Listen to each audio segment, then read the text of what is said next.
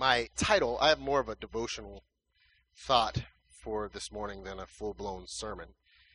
Thank God, huh?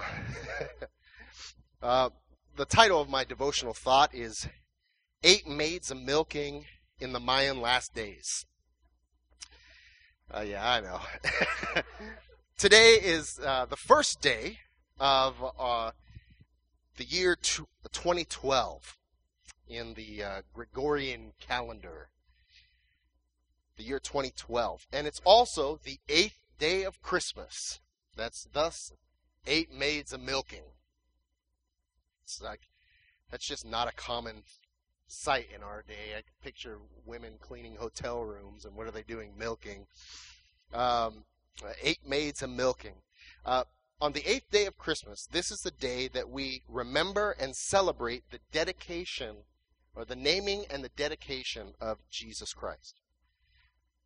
Um, there's a lot of talk, and there has been a lot of talk about the year 2012 uh, being the end of, I think it's the Mayan calendar, right?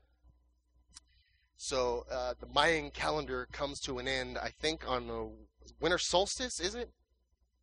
December 21st, 2012. So this is it, folks. The if the Mayans are right. Um, all kinds of specials on History Channel and on uh, all, all, kinds of stuff. It's going to be fun to see that amp up this year. Um, so right now, it's like if you bought like lots of peanut butter and stuff and just stockpiled it away, as we get closer to that day and supplies of that begin to shrink, you can break that out and sell it for triple the price.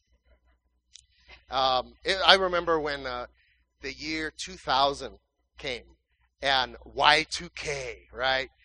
Some of you guys will remember the Y2K bug because everything, all the computers were going to crash and everything was just going to fall apart. Uh, we, um, that New Year's Eve, Julie and I took a group of our students, and Tiffany was one of them uh, at the time. Uh, we went to Knott's Berry Farm, which is an amusement park in Southern California, and they have a like a Christian night every, um, or at least they did every New Year's Eve. I had students that parent, their parents would not allow them to go because they had to hunker down and they boarded up their windows and stockpiled lots of food. and when Y2K hit, you know, I don't know what I was doing having some cotton candy or funnel cake or something. Uh, watching, I think it was Rebecca St. James on this balcony, and uh, I remember there was just a small group of us, and I, I uh, uh, said Happy New Year to all of them. I just got a good laugh, and we had a great time together. And there was less people out on the Southern California freeways because so many people were freaked out about it. So it's going to be interesting to see that amp up this year. Um, so uh, I, I, am personally not convinced uh, that the you know the Mayan calendar and all that stuff. I, I don't necess- I don't think the world's going to end December uh, 21st, and, and sometime this year I'll do a whole series on eschatology, which is fancy talk for the last things, right? The end of days, the end of the world. For whatever reason, people are morbid and we like to think about that kind of stuff. So that'll be a, a fun uh, little sermon series, maybe next fall or something and we can use it for outreach. It's weird how many people want to hear about that stuff. Um, but uh, you know, I I don't think you have any reason to freak out. But that's you know that's that's just me. So I don't think the world is going to end. Um, but I am sure of this: God will be doing something in 2012. God will be up to something in 2012. God will be working in 2012. There is no doubt about that. The question isn't whether God will be up to something or working or not. The question is, will we recognize what God is doing and join Him? That's the real question. That's the real question. If you got a Bible, open up to Luke chapter 2. And I'm going to, there's going to be some overlap between uh, the scripture we're looking at this morning and one of the scriptures we already read. I'm going to pick up in verse 21 and I'm going to read to verse 40. And there's a lot of, um, there's a few things that are uh, Jewish tradition and ritual and law in here that I'm not going to take the time to explain today, but um, if you're curious, you can Google them. or ask me later, and I'll explain it to you, but uh, just kind of beyond the scope of where I'm going with this this morning. Pick it up in verse 21 here, the word of the Lord. On the eighth day, when it was when it was time to circumcise him, he was named Jesus. The, the name the angel had given him before he had been conceived. When the time of their purification, according to the law of Moses, had been completed, Joseph and Mary took him to Jerusalem to present him to the Lord, as it is written in the law of the Lord. Every firstborn male is to be consecrated to the Lord, and to offer a sacrifice in keeping with what is said in the law of the Lord a pair of doves or two young pigeons. Just as a note, here, a side note, that's the poor people's offering. You know, if you were, if you had more means, you would make a more substantial offering uh, to redeem uh, your firstborn son. Um, but this was a, this kind of shows us the economic state of Mary and Joseph and the family that Jesus was born into. Picking up in verse 25. Now there was a man in Jerusalem called Simeon, who was righteous and devout. He was waiting for the consolation of Israel, and the Holy Spirit was upon him. It had been revealed to him by the Holy Spirit that he would not die before he had seen the Lord's Christ. Moved by the Spirit, he went into the temple courts. When the parents brought in the child Jesus to do for him what was the custom of the law, what the custom of the law required, Simeon took him in his arms and praised God, saying, Sovereign Lord, as you have promised, now dismiss your servant in peace. For my eyes have seen your salvation, which you have prepared in the sight of all people, a light for revelation to the Gentiles, and for glory to your people Israel. The child's father and mother marveled at what was said about him. Then Simeon blessed them and said to Mary, his mother, this child is destined to cause the falling and rising of many in Israel, and to be a sign that will be spoken against, so that the thoughts of many hearts will be revealed, and a sword will pierce your own soul too. There was also a prophetess, Anna, the daughter of Phanuel, of the tribe of Asher. She was very old, and she had lived with her husband, or she had lived with her husband seven years after her marriage and then was a widow until she was 84. She never left the temple but worshiped night and day, fasting and praying. Coming up to them at that very moment, she gave thanks to God and spoke about the child to all who were looking forward to the redemption of Israel.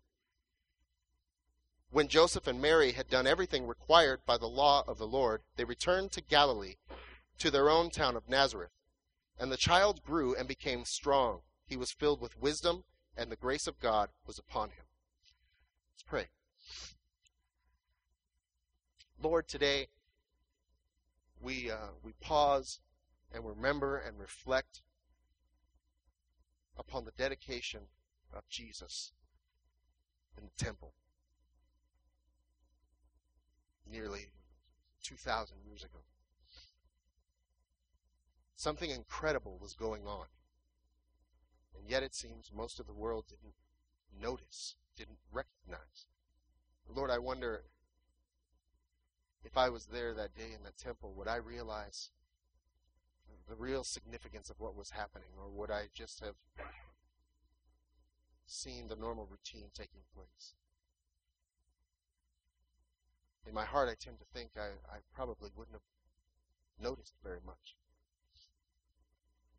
But Lord, for myself and for all in here this morning. Would you give us eyes to see and ears to hear what your Spirit is saying to us here now? Would you help us to understand what you are doing among us, around us? Would you give me strength and help me as I as I, as I reflect on this passage for a few moments, Lord? Reveal yourself. Make yourself heard and known. It's in the name of Jesus our Lord. We ask this. Amen. This is a interesting situation we got going on here. Um, according to the to the law, uh, those of you guys who studied the Torah with us, or who know um, the events of the of the Old Testament, the beginning of the Old Testament, primarily in the book of Exodus, you'll remember that the Lord made a choice when he was freeing the people of Israel from slavery in Egypt. There was something called the Passover that happened. And basically, uh, what happened is the Lord gave a judgment against Egypt. Um, and all of the firstborn among the Egyptians died in one night. But the but Israel was spared, and the Lord told them um, that they were to do this ritual sacrifice and place the blood of the of a lamb over their door and go inside and eat together. And while they stayed inside the house, this angel of death would pass over and would not harm them. God made a choice that day and said, Israel is my firstborn. If you remember, if you know much about the term firstborn, it doesn't have a whole lot to do with order, um, the order of your birth. It has more to do with your inheritance, your inheritance and your um, your status within family and society. The firstborn uh, would receive a double share of the inheritance and would take over leadership in a sense. Does that make sense? Uh, the technical word for it is primogeniture. Um, the firstborn is going to be uh, is is wealthier and is more powerful. That's that's a, a rough understanding of it. Well, God made a judgment against against Egypt and spared Israel and said, Israel is my firstborn. It was an interesting thing because Israel was the weaker of the two, was the enslaved of the two, was the impoverished of the two. And God clearly showed whose side he was on.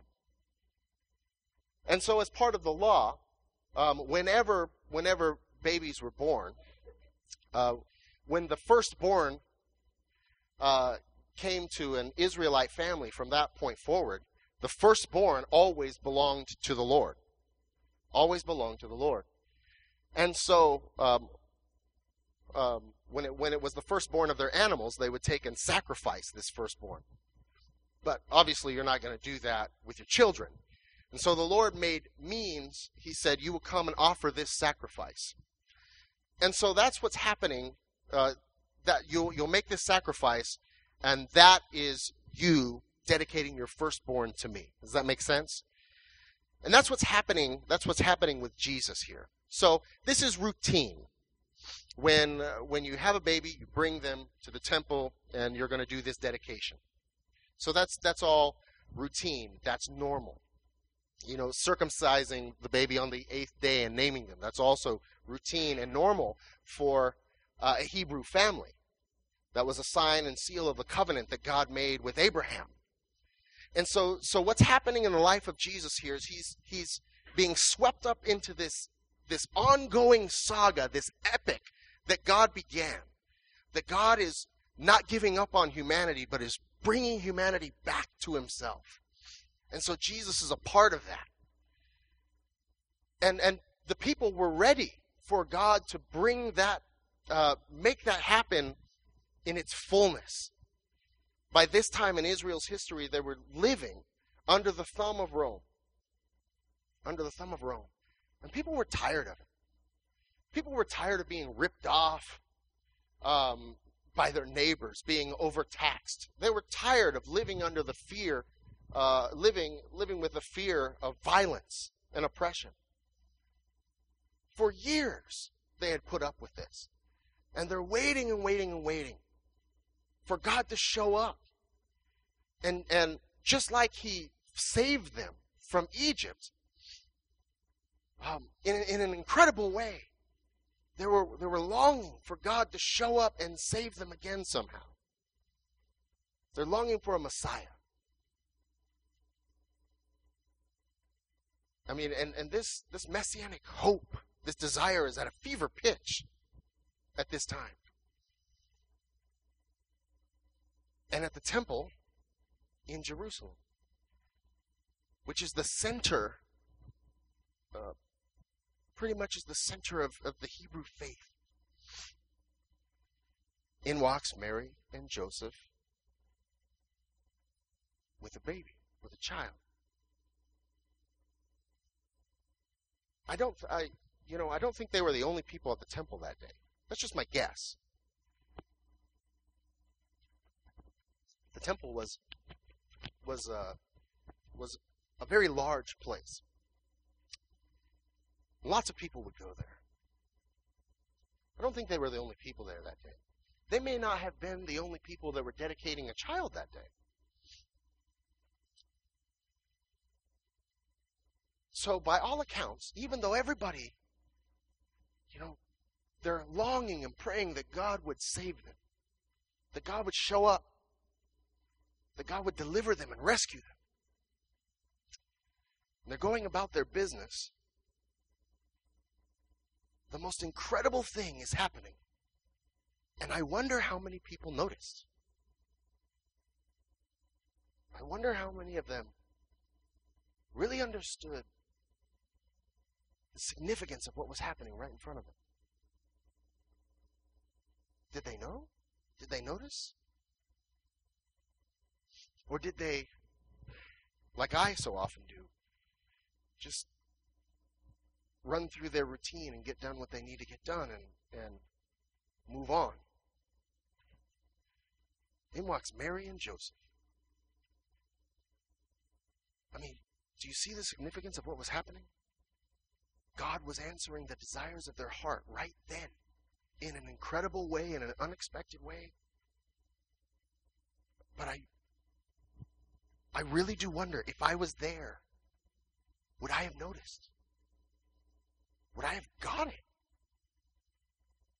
What do you what, what about you? What do you think? If you were there, would you would you have noticed? Would you have got it? As I've reflected on my own track record, I think a lot of times I, I don't get it. But we see in the text there was at least two people in there who, for whatever reason and however, they got it. This old man named Simeon, who had waited and longed to see the kingdom of God come, wanted to see the Christ. And somehow, some way, God revealed to him that he wouldn't die before he saw the Lord's Christ. He comes and sees Jesus and takes him up in his arms and begins to thank and praise God. How awesome is that, by the way? Not only did he get to see him, he got to hold him. I'm, I'm wonder what Mary and Joseph were thinking as this guy comes in. He's like, I'm taking your baby. Now, who knows what Simeon's role was there, but. And then this, this prophetess, this old woman. Talk about the tragedy she experienced. Her name was Anna. And it's incredible that she was even there, really. Because her, her family comes from a tribe of Asher. You may not know this, but Asher, uh, Israel had a civil war. Early on in their history, I think three kings, or see, Saul, David, Solomon. On the fourth king, four kings into their existence as a kingdom, they had a civil war and 10 northern tribes broke away and they became Israel. And it was only Judah and Benjamin uh, and the Levites hung with them down in the south, and they became Judah. Uh, Asher was one of those 10 northern tribes. And they got swept away um, in the 700s BC by the Assyrians, scattered to the wind. Scattered to the wind. And later on, later on, it was um, uh, the southern kingdom of Judah that was exiled into Babylon, and it was the southern kingdom of Judah that returned from exile. It's interesting. Here's this woman, Anna. Not only has her family undergone tremendous, um, what a history. But early on in her life, she got married and had seven wonderful years with her husband. And he died. And then for the rest of her life, she lived as a widow and continuously prayed in the temple. And all of a sudden, who knows how it happened? She got it. She came in. And she began to speak about this child, Jesus. As I thought about that this week, I realized that God was at work. God was doing the most incredible thing, the most unthinkable thing. Who would have ever dreamed that God would do this? But on that day, what it looked, what it appeared to be, was normal. A normal baby. Normal poor parents. A normal ritual. A normal routine. A normal day at the temple. Everything looked normal. Everything looked pretty normal. And yet the most incredible thing was going on. And out of everybody who was there that day, the Bible tells us these two people really saw what was happening. Now they told everybody else about it, or everybody who wanted to listen. But God was God was working. But it seemed only a few people recognized what he was doing and joined him. Only a few people. And that was in the church, basically. In the temple. In the temple itself on that day.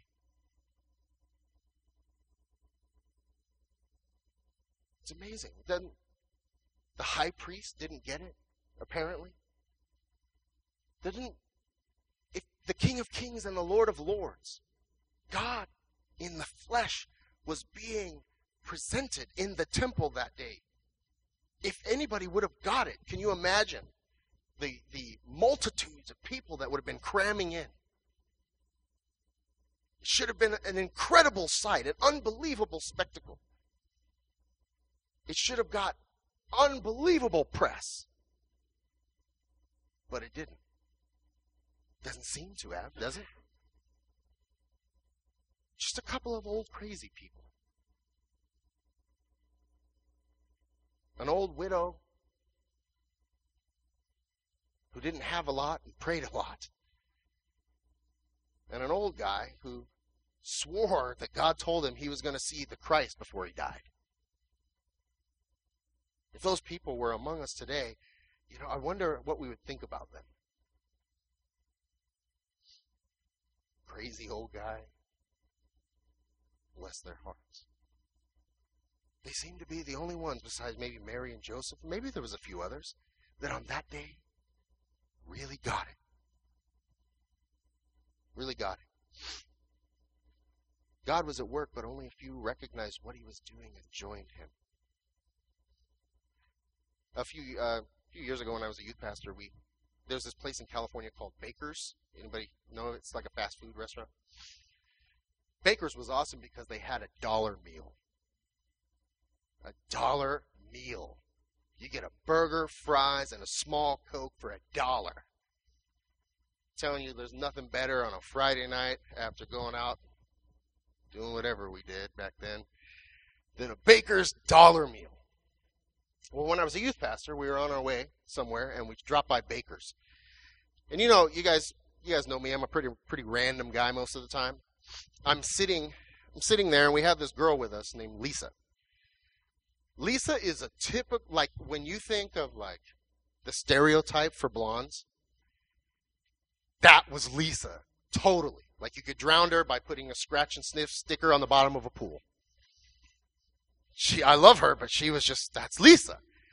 And so we were sitting at Baker's and I looked at Lisa and I know this is totally politically incorrect. I know it's awful. And so I repent and apologize to you in advance. But I looked at Lisa and I said, "Lisa, how long is a Chinese man's name?" And she said, "I don't know." And I said, "No. How long is a Chinese man's name?" She said, I don't know. I said, Lisa, listen to me. How long is a Chinese man's name? She goes, How would I possibly know that? I don't know. I'm like, Lisa, I'm not asking you, I'm telling you. How long is a Chinese man's name? And she goes, I don't know! I don't know! I said, I'm not telling, I'm not asking you, I'm telling you. How long is a Chinese man's name? And she's like, I, I don't know! I just don't know! For what seemed like hours, I sat there and kept saying, no, how long is his name? The Chinese man's name is how long? And she's like, I don't know, Steve. I just don't know. And everybody around her is trying to help her at this point. How long is his name? His name is how long? How long is a Chinese man's name? And she, and she goes, I don't know. I just, I mean, I don't, I have no idea how we ever got her to get it. I mean, Tiffany, do you remember? Julie? Because how many ways can you say that? It's like, no, Lisa, no, it's not a question. It's a statement. How long is his name? I don't know. I mean, how many? I'm telling you, Lisa, I'm not asking, I'm telling you how long is his name. His name is how long? Like his mom and dad named him how long? I don't know. How long is his name? And then all of a sudden the joke's on me because we can't get her to get it. And then finally, out of nowhere, she's like, Oh, how long is his name? Like his name is how long? And we're like, Yeah! And she goes, But I don't know. it's like, how many ways can you know? It's like sometimes the answer is right there. I mean, it's not a question; it's a statement. It's right there. But it's funny because nothing we could do could get Lisa to get it until something happened and she got it. You know what I mean? I wonder how I wonder how many times God is like that with us. You know, it's like God's telling us how long is a Chinese man's name. God is is communicating to us and speaking to us, and He's not asking us; He's showing us and telling us, and it's right there in front of our face. And I, I wonder how often I'm like, "But I don't know, God. I don't know how long it is." You know what I mean?